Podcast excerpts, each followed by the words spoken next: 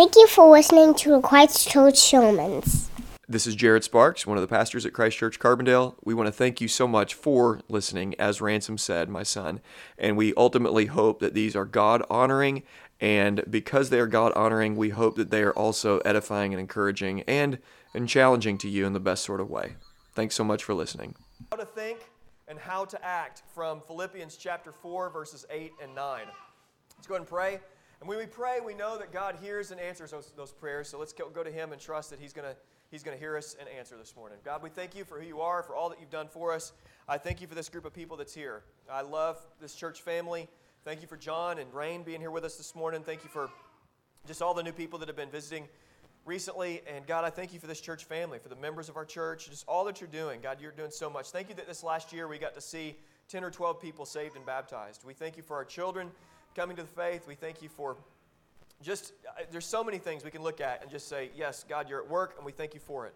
Pray this morning that you would lead in everything that I say. I pray that I would honor your word. There's two verses here this morning, so help us to receive all that we can receive from these two verses. As always, God, I pray that you'd work perfectly through imperfect preaching. Um, God, I trust that you're going to do that. It's in Jesus' name I pray. Amen. Starting in verse 8 Finally, brothers, whatever is true, whatever is honorable, whatever is just, whatever is pure, whatever is lovely, whatever is commendable, if there is any excellence, if there is anything worthy of praise, think about these things. What you have learned and received and heard and seen in me, practice these things, and the God of peace will be with you. Verse 8, how to think. Verse 9, how to act. Um, we, we don't typically, as, as Americans or as people in general, like directives like that. Here's how you think, and here's how you don't think. And here's how you act and here's how you don't act. But as people who have been redeemed and purchased by Jesus, who are filled with the Holy Spirit, we love passages like this. We love it because it, we see it like we saw last week. We see guardrails. We, we're going to avoid pitfalls. We want to avoid this ditch and we want to avoid this ditch. And there's a lot of things that we can waste our time thinking about and worrying about, and we don't want to do that. And so God tells us what to think about and how to act. And so, what, when, what do you think about when you think about your mind and you just kind of reflect about your life and your thinking life? What is it that your mind typically goes to? Uh, when you drive, when you run, when you cook, when you, when you lay down at bed at night, what are you thinking about? And where does your mind drift? Where does it go to? Is it your hobbies? Um, is it your fears or anxieties? Is it a problem that you've got to fix?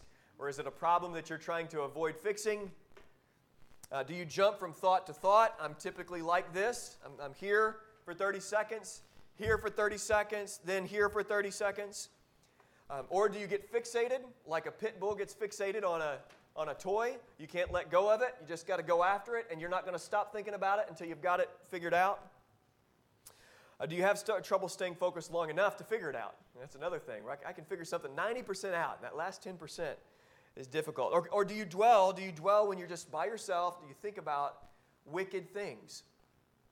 Or what the Bible would call worldly things? Um, do you think about an alternate life that you could have over and against the life that God has given you?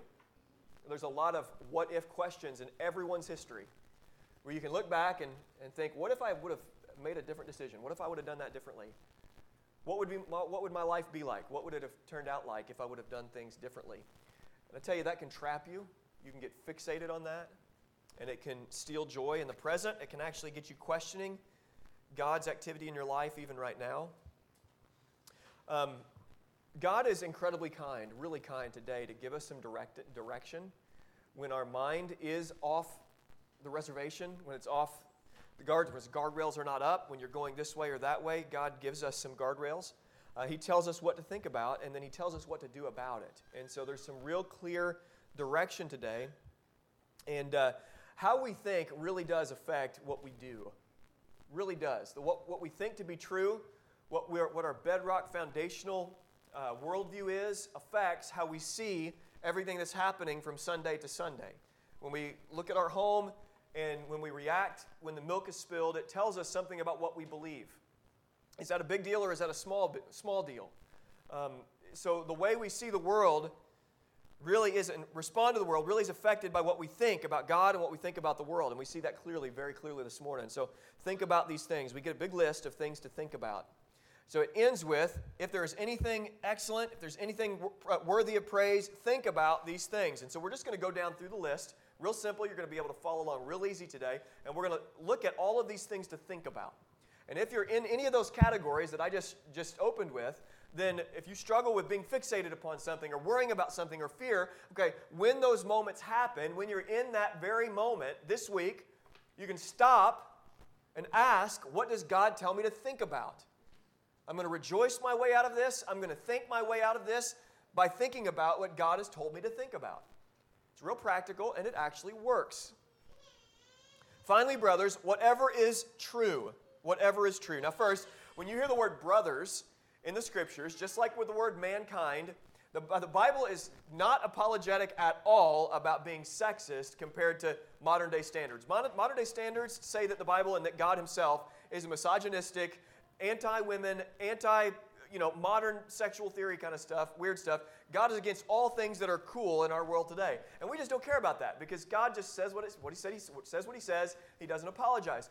And when he makes male and female that are both equal image bearers with equal dignity and worth, and then gives them and bestows on them commissioning, tells the man, this is what you should do, and the woman, this is what you should do, and then tells the man, this is what you shouldn't do, and then tells the woman, this is what you shouldn't do. And he bestows that dignity upon them by commissioning and, prohibi- prohib- uh, and, and giving them prohibitions. They're both created in the image of God, and God calls that male and female mankind. He names them mankind. And that's not a shot or a jab towards women at all. It's just simply the name of the image of God, of image bearers, man and woman, is mankind. When we see brothers in the scriptures, ladies, that doesn't, it's not leaving you out. It's just giving a general term for Christians. When the Bible says brothers, that is including you, it's not excluding you. And so this isn't only for the men here today. That's just how God speaks. It's what God does when He defines His church. So He says, finally, brothers, including the ladies, whatever is true, whatever is true, think about that which is true. Christians, newsflash, Christians love the truth. We really love the truth. And if we don't, we should.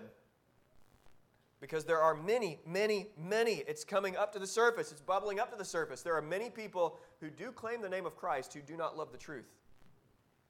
And exactly what Lito's talking about, God is purifying his church, especially in America. When the pressure comes to you personally, or the pressure comes to the church in any way, when life gets you down or punches you in the gut, you find out what you actually believe to be true or not. And often we go to self medication, we go to whatever we think works, and there are many who will abandon the truth to keep what they really want, which is respectability. Christians, however, real Christians who love God's word, love the truth.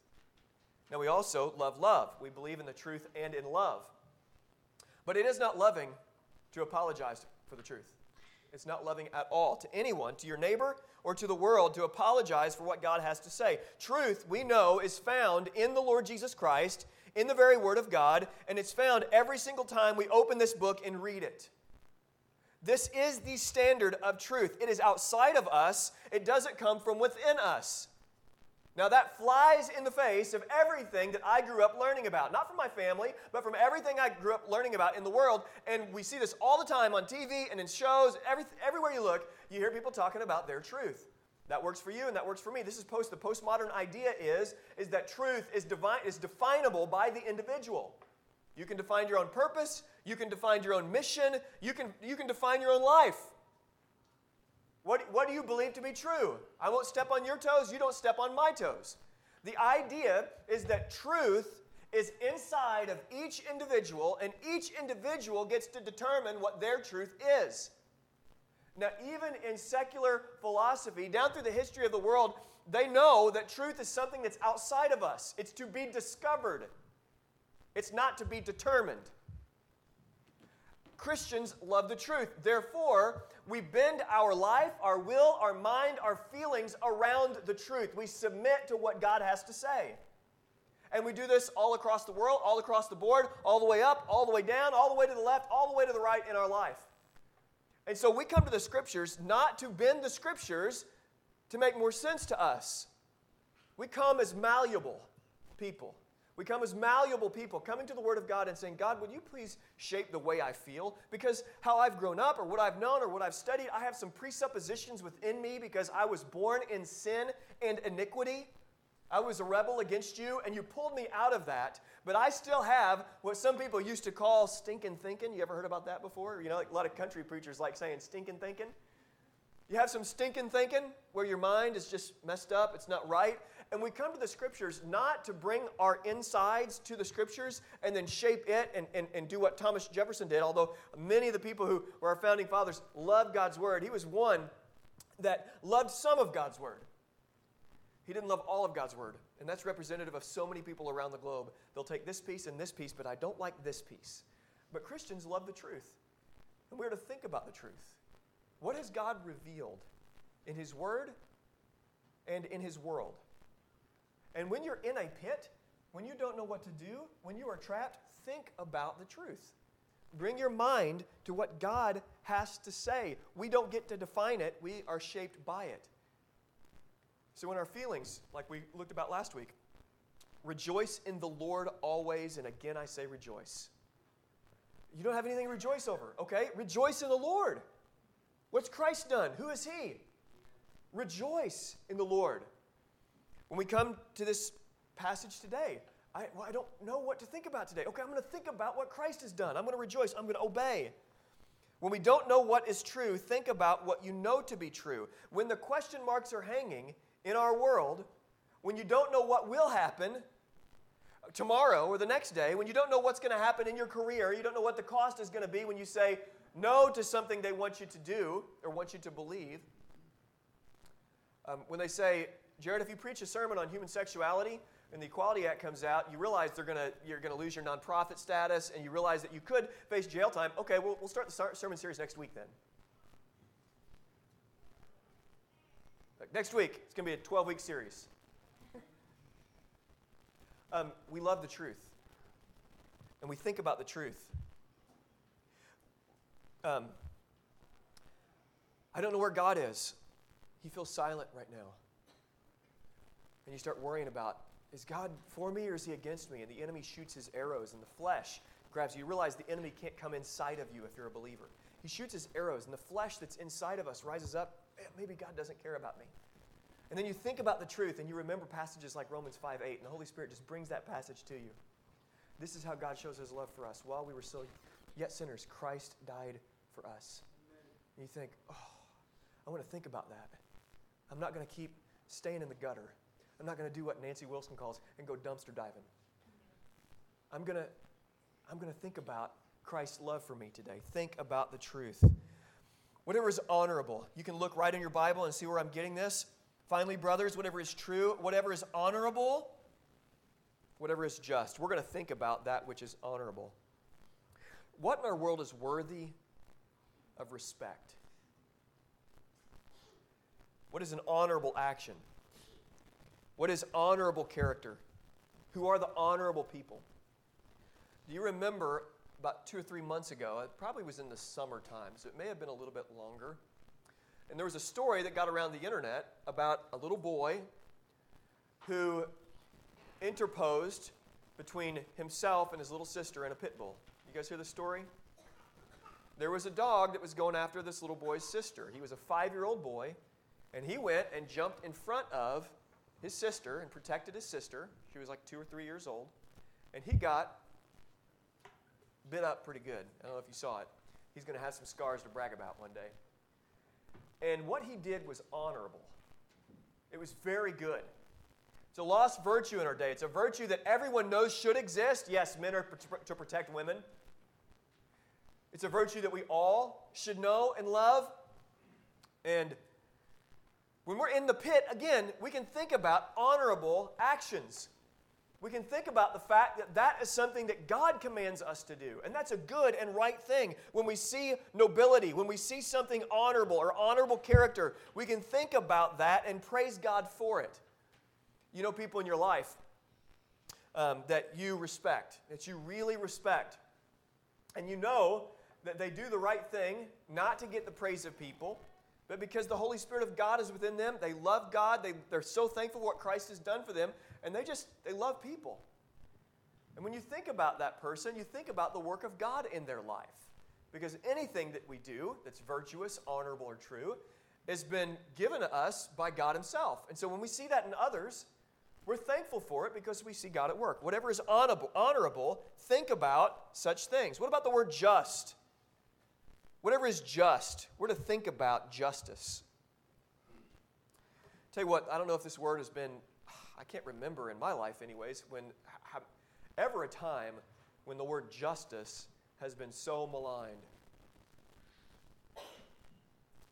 Right and wrong, the measured discipline for an evil action or measured reward for that which is right.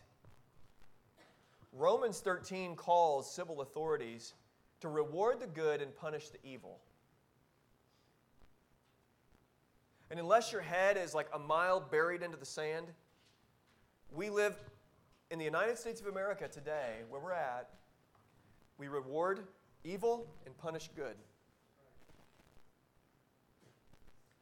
Um, we don't know what justice is. We call wickedness justice, and we call justice wickedness. Um, Christians have been sucked into this like crazy. It's everywhere. The critical race theory stuff, the Marxist stuff, calls wickedness good and good wickedness. It's divisive and it's evil. But Christians are to think about what is just, what is right and wrong. We're to think about what is good. We care about real justice. We also care about justice being maligned. When law breaking abounds, it bothers us. We know where to take that bother, we know to take where to take that pain, but we also cry out for justice to prevail, for real justice to prevail. When we see wickedness and the world celebrating wickedness, we cry out, Come, Lord Jesus, come, fix this.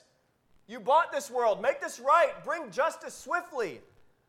When Isaiah 5:20 is in the streets, woe to those who call evil good and good evil, who put darkness for light and light for darkness, who put bitter for sweet and sweet for bitter. It makes us cry out, God, bring justice. Let me be an agent of justice. Help me to do what is right. Think about what is just. Judgment for wickedness is just. God will not let the wicked go unpunished. And I am so thankful for that. And I want to give my life to crying out to the wicked. Come to Jesus while you can. Bow your knee now before it's too late. Please come to him. We know what true justice is, and what you deserve is the wrath of God, and it's the same thing that I deserved.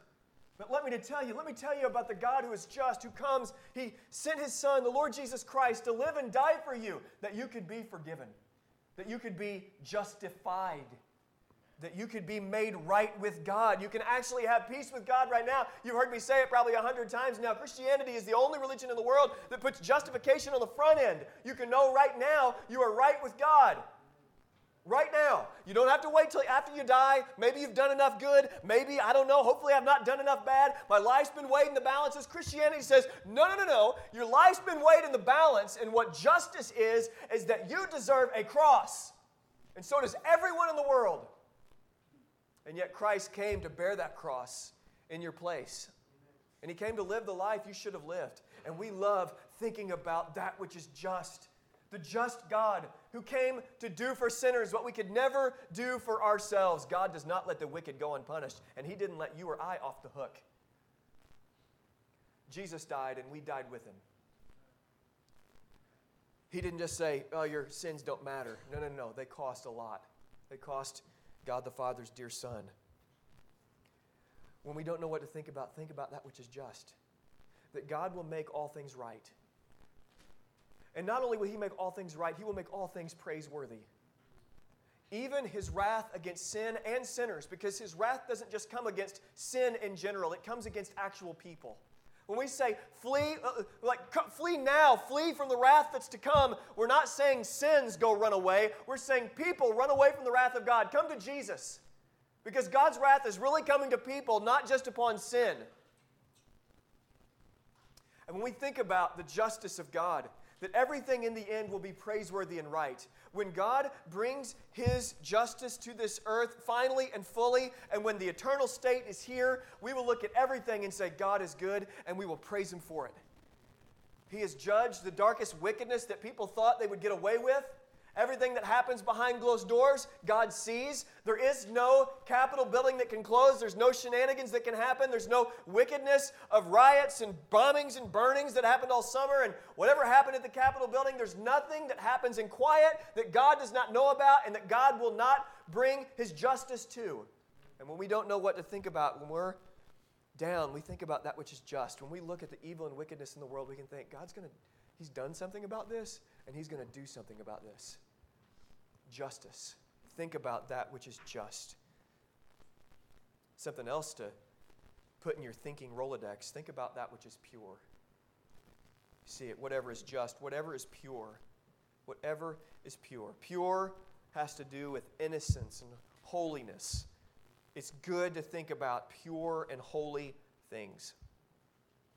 Those words, pure and holy, are they're deeply, deeply theological. Um, think about, we just talked about justice. Think about imputed righteousness. Imputed righteousness is like the gateway drug for uh, the grace of God. Um, you know, you just go through there. It's like the Narnia. Okay, the, the entrances into Narnia are like a wardrobe and a picture on the wall. Like the wonders of God's grace. So many people come through the, the doctrine of the imputed righteousness of Christ, which is simply this the, the active obedience of Jesus and the passive obedience of Jesus gets to be counted as yours. Like D- Jesus didn't just die on the cross to empty your, you know, like your sins are forgiven, now you're morally neutral, now get to work. He also gave you the very righteousness. It's like your life that you live now. God the Father sees the very life of Christ upon you. He also treats you as his sons. He can still see the sins that you deal with, but he does not deal with us according to your sins. Jesus has taken care finally and fully of your sins. He does discipline us as sons, but it's never punitive because all of his punitive wrath was taken upon Jesus. He gave us his righteousness, and that righteousness is never going away. It wasn't simply imparted righteousness. Theological lesson here imparted righteousness is when God is working in you and changing you from the inside out. And that's good, true, and right. Imputed righteousness is something that's declared about you, irregardless of your sanctification. Right now, at any moment, the rest of your life, even when you are in the valley, you have the imputed righteousness of Jesus. You are declared righteous. You are declared. The declaration has come righteous. You're my son. You're my daughter. That's not changing. Think about that which is pure. The pure, innocent, holy, powerful, strong, lion like, and lamb like life of Jesus is counted as your life. He gave it to you. Here, have the purity of my life. It's yours. It's good to think about that which points us to the holiness of God. Um, each of these words, it's interesting as we look at these words, each of these words, as we think about these things, they have an end point because you know the thought trail when you know you're if you're like me people have told me over the years that i'm a little bit what they would call random. So i think about several different things and then people wonder how did he get there? And i can't tell you how many times jordan's like okay tell me how you got there you know? Like what was the thought train? Because one thought leads to another thought leads to another thought and then all of a sudden you're on season seven on wikipedia for saved by the bell. You're like how did i get here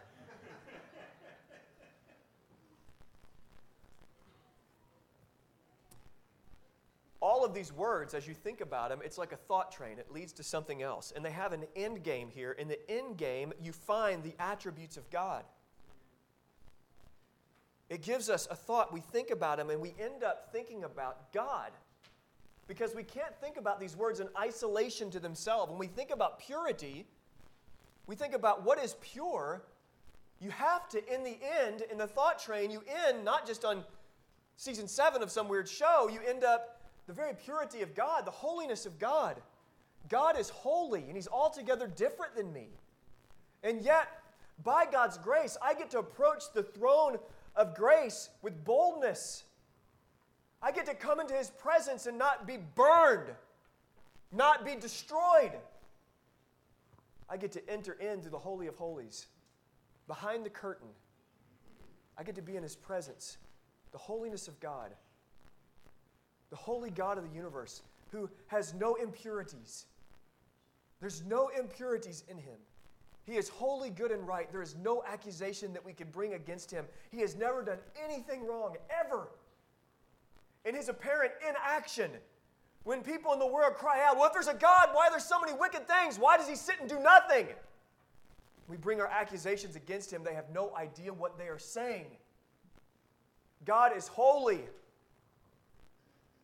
When we think about these words, the thought train, thought train should take us to the end game, which is thinking about the God of the universe. We think about the word lovely. What is lovely? I love these words. We think words like this sometimes could be feminine, and, and certainly we think about feminine loveliness, something that's lovely, but men need to discover the glories of this kind of stuff as well. What's lovely in the world? What's lovely? Man, what gives pleasure and satisfaction? Tell you what, a hard day's work, a beautiful home, inside, smells coming from the kitchen. That's lovely. Thanksgiving dinner, that's lovely. There's a big difference between a TV dinner and a Thanksgiving dinner. There's a big difference between chicken tikka masala that you get in the microwave thing and chicken tikka masala that my wife makes. Real Indian food, which I qualify as my wife, my wife making it, is amazing. Uh, we went to uh, our honeymoon. We've been married now 10 and a half years, and my folks gave us a little bit of money for um, honeymoon. And Went nine days in Hawaii. $3,100. We budgeted everything. Nine days on Waikiki Beach, and we took public transportation everywhere. Got a little sketchy a little bit. But if you've ever been to Hawaii, you've actually eaten pineapple. I mean, real pineapple. Nobody else has unless you've been to Hawaii. Anybody here been to Hawaii? Okay, the pineapple, right? Like, my gosh, I've never eaten pineapple. Pineapple in Hawaii is lovely. You taste it, and you're like, I'm tasting the goodness of God right now. Like, this is amazing. What is lovely in this world? Obedience to God, the victory of Christ. Think about that which is lovely. What is commendable? What is commendable? What is worthy of praise? Whatever is commendable. What in our world or in our life or in church history is commendable? You read about church history. Uh, Terry and I were talking about William Carey and Adoniram Judson, and and different people in the, in the history of the church who have sacrificed so much. I'm reading right now about a wartime general who had sacrificed so much for the sake of, the sake of Christ, for honoring Christ. And you think about, I mean, great acts of bravery, knowing I'm going to die, but I'm dying for a cause. I'm dying for something. By the way, like the church re- needs to rediscover this. And by the way, um, American, sidebar here the American Revolution was right, good, and holy. They were warring against the breaking of the law, and they were fighting on the defense tyrants. And it was admirable. There was a black robe regiment of pastors, Presbyterian pastors, who were recruiting men to fight against the tyranny and the law breaking. Count me in that number, because I would have been there as well. What is commendable when you look into the history of the world, look into your life, when you see something honorable, commendable? Again, the thought train brings you to God, but we see this. If we open our eyes to see what's around us, we see honorable and commendable things all around us. I want to commend that. Thank God that you came and encouraged me today. Thank God that you, you were obedient, even when you were mocked for it. Thank God for that. Think about that which is commendable. I can't tell you, I, will never forget reading the book about Adoniram Judson through the Golden Shore. He's the first Baptist missionary. He went to Burma, and he didn't see a single convert for eight years. And he lost three of his wives. There's a book called The Three Mrs. Judsons. Three wives, all died. Many of his children died. And he didn't have a single convert for eight years. His life works that he just spent so much time translating the Bible, burned up in a fire after he had been translating the language, the Burmese language, the Bible into the Burmese language. Imagine how disheartening that would be. Seriously, all that translation work, God, I was doing this for your glory in the nations, and here everything burns up. So he just starts all over again, ends up translating it all over again. That's commendable. That's commendable. Think about such things. Excellence. What is excellent? whatever is commendable, if there is any excellence, moral excellence, when you see conviction in action, it's an excellent thing. We've already mentioned John MacArthur this morning. How many through the summer, okay, going and looking at everything's going on and through the spring and the summer, and you see that MacArthur takes a stand, and unfortunately, you saw so many of his friends turn their back on him. But you saw him take that stand, and you saw those videos, and you're like, man, even if I don't agree with the man, I did, but even if you didn't, it's like there's a man who's acting on principle. He's not a man that gets everything right because nobody gets everything right. But at least there's somebody that's willing to make a stand for something. My gosh, would you please give us more men and women like that? That, don't, that aren't just a wet noodle, weak kneed. Ah, well, I don't know. If it bothers you, maybe I'm wrong. Like, oh my gosh, please make a stand for something. And when you see it, it's much to be desired. desired. When you see moral fortitude, when you see, and, and people call conviction arrogance today, and people will see it as a character default. If you have conviction, have it anyways.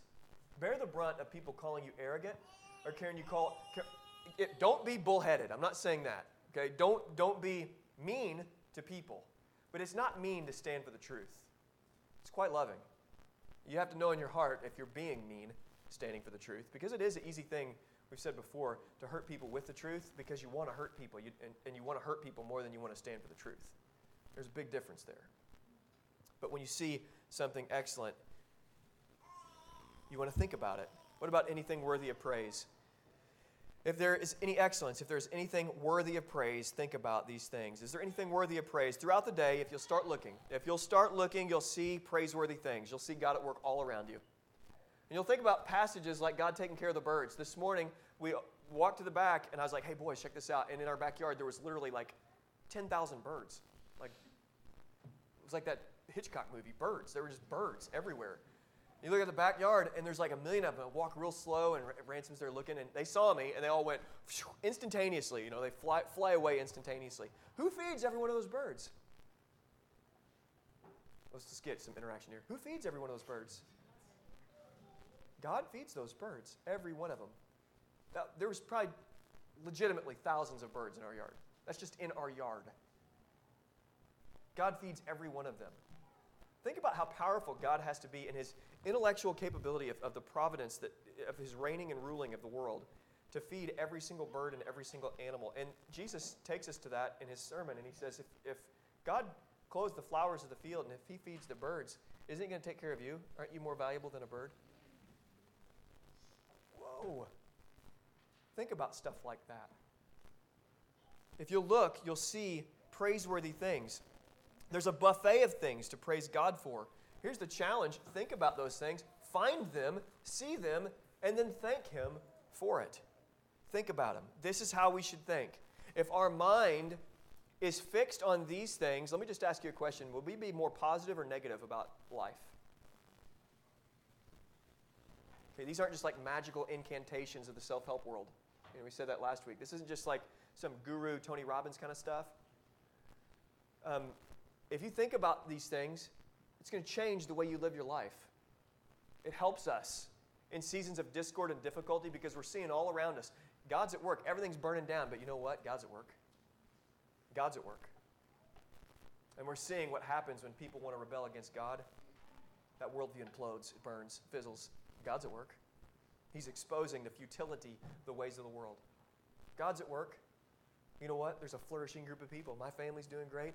My church family's doing great. Our friends are doing great. God, why don't you come and just be a part of reality? Invite them into something different. Invite them into the very kingdom of God. If we think like this, we would be more optimistic and less pessimist, pessimistic. Um, if we thought like this, would we be on the fence about everything that's going on, or we'd we be more a little, little fired up and courageous and bold? Like we'd be a little bit more fired up, courageous, and bold. Thankfully, we got an army of people like that in here. Some of the most creative, courageous and bold people I know. Most godly men and women that I know. And I'm thankful.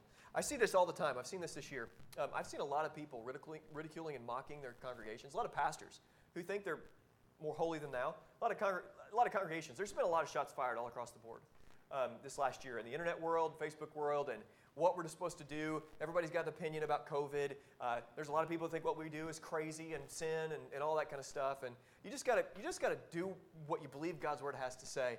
Um, but through all that madness, here's what I've noticed. Like I'm looking around, and I love you.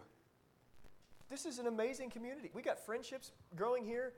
We, it's just people who love God. Like, it's just a privilege to serve you. It really is. I just, I, I love being a part of this church. And our church is messed up. I'm a part of it, believe it or not. So, I mean, it's messed up. Every, every single person here is messed up. So, every church has issues. But man, I love you. Um, I really do. So, I think we can be optimistic together. I think we can be fired up together. This is how we should think. Think about these things about how to act. There's been a lot of instruction and a lot of direction. There's been a lot of declaration of truth in the book of Philippians. Let's hear about how we're to act. Look at verse 9. What you have learned and received and heard and seen in me, practice these things, and the God of peace will be with you. Okay? Four things. What we have learned and received and heard and seen in me, practice these things.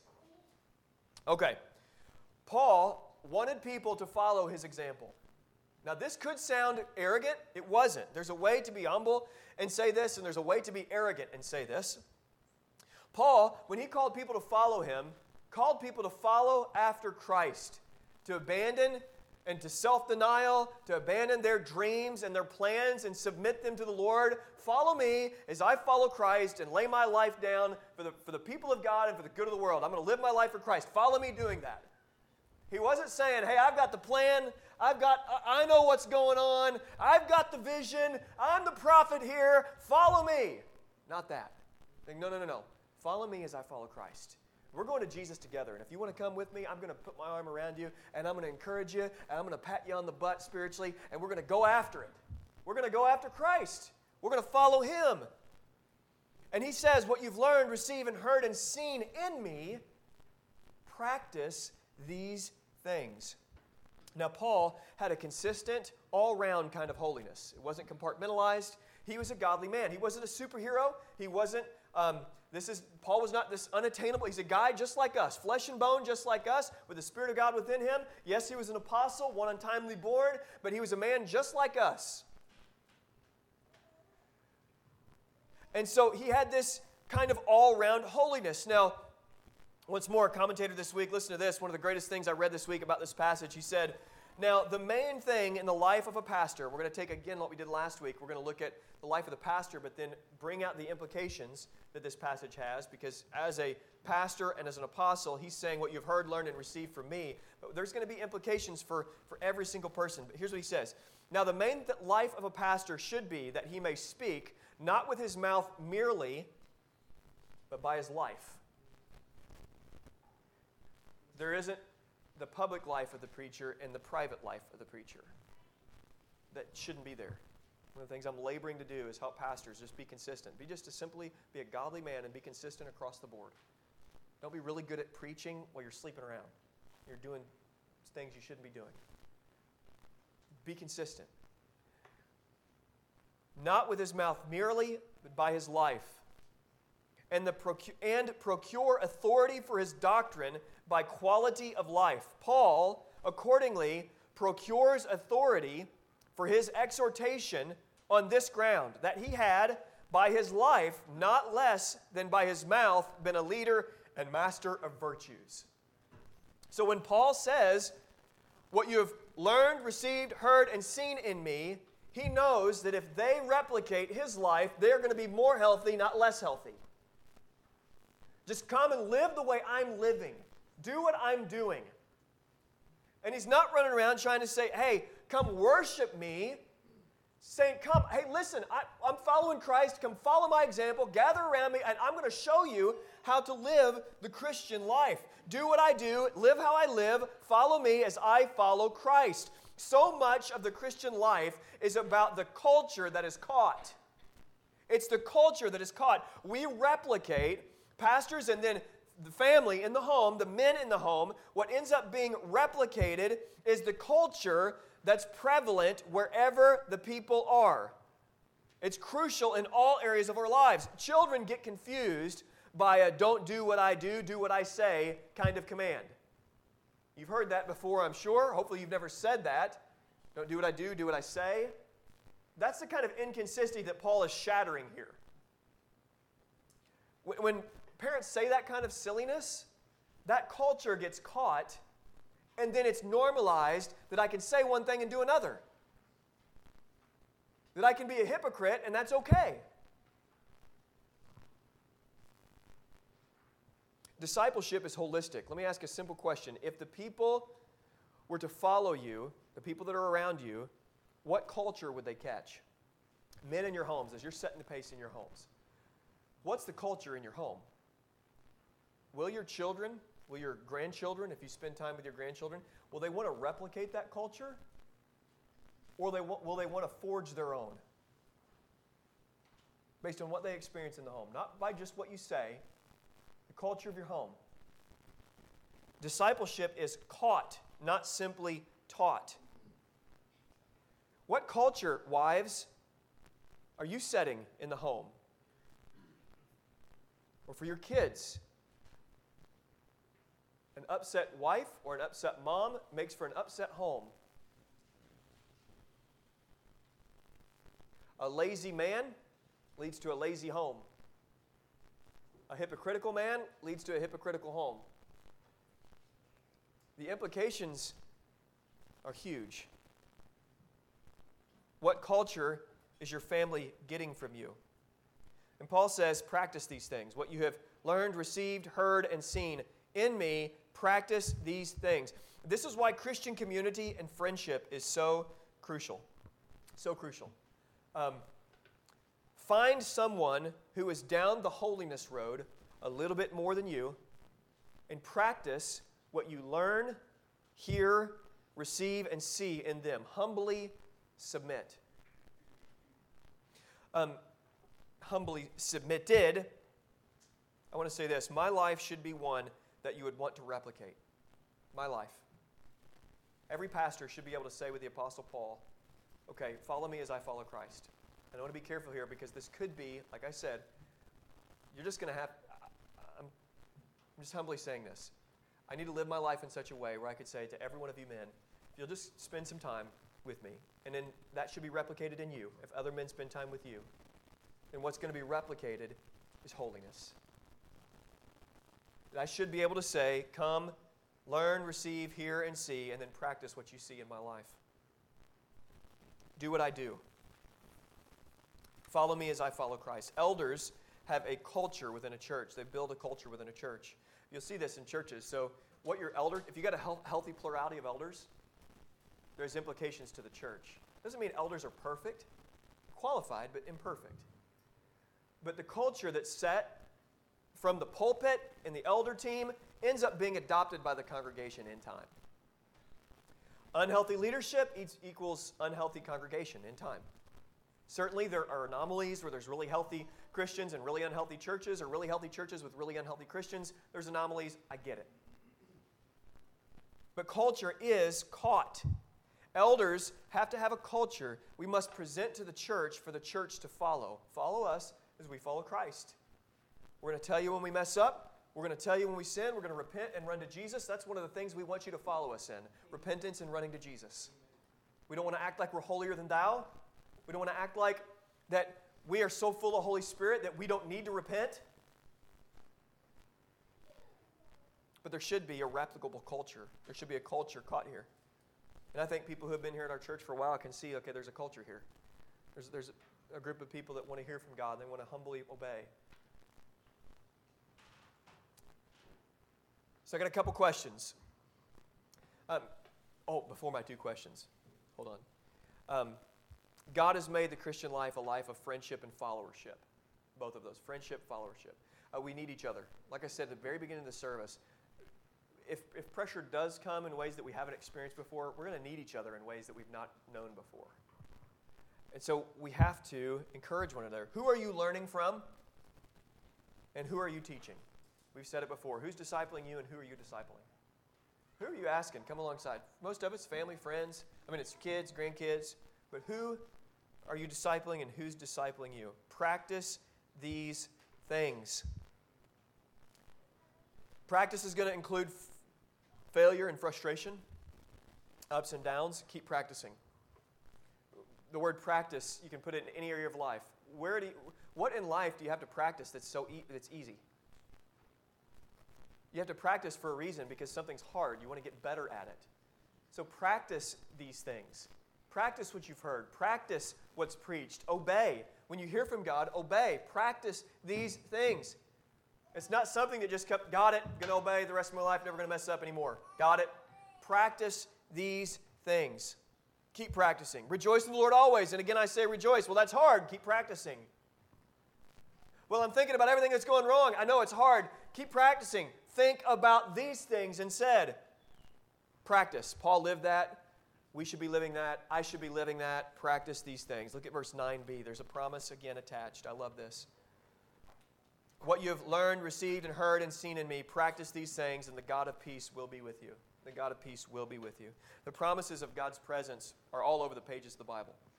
You are never alone, ever. You'll never be alone. God is with you, and He is for you, and there's nothing you can do about it. He has changed you from the inside out. You didn't just make a decision for Christ, He made a decision and changed your heart and made you from dead to alive. He put His Holy Spirit within you, and you are transformed from the inside out. The God of the universe lives within you, and the Holy Spirit of God is within you. And He's not going anywhere. You can't shake Him. And you don't want to. In times you're in the pit and you feel like, I, I have messed up so bad, there's no way God would want to do anything with me. And almost every one of us in there have been in that moment when you know, nope, God was faithful to me even when I was faithless. He was for me even when I was against Him. He held me. His arm is strong enough to save. He is not weak. He is powerful. His blood was not impotent, it's pregnant with power. And He's not going anywhere. He loves you, He's for you. And friends, if you're struggling, take heart. The God of the universe his peace is with you right now. Even if you don't feel it, take this to the bank. His peace is with you. He's not left you, He's not forsaken you. Jesus was forsaken so that you would never be. God will be with you. The God of peace, I love that. In the turmoil, in the tumultuousness, we know the God of peace. Really. These aren't fables, these aren't fairy tales. He's our Father, He's our Heavenly Father. And as we practice, we know that the God of peace is with us. Practice of godliness is not burdensome or tumultuous, it's not a burden to bear. God does not torment us with condemnation for our failures. You say, Boy, my practice has been terrible. He doesn't torment us. Doesn't. He doesn't just simply remind us, Hey, silly, hey, you fool, when are you going to get in line? It's not how God operates. The enemy sure does. Your flesh sure does. But God doesn't. Our chief motive in practicing these things, in thinking about these things, in pursuing how to think and how to live, is that there is no condemnation for those who are in Christ Jesus. When we're dealing with the thought life and the action life of a believer, we're dealing with categories that could be very condemning to people. Could be. But we come to the sure foundation that the God of peace is with us, and there is no condemnation for any who are in Christ Jesus. So we will practice these things, knowing that the peace of our Heavenly Father is with us. Let's pray. Lord, we thank you for your grace that's upon us. We want to think and act as you would have us think and act. And we want to grow and practice these things not out of fear of condemnation but out of joy that Jesus became our con- condemnation for us. We have nothing to fear. The biggest questions in life that most people have are already answered. We have peace with God. And you, the God of peace, are going to be with us. And so, God, help us. I pray that we would be shining lights, that we would be a bastion of hope in a world that's going darker, that you would push back the darkness, and that the light would, pour, would pour and push through. As we sing in one song that we're gaining ground, we believe that. We don't see all this going around about, around us, but we know the trajectory of history is going towards a redeemed earth. The trajectory of history is going towards a saved world. You are at work in our midst. Help us to see it. Lead us, I trust that you will. It's in Jesus' name I pray. Amen.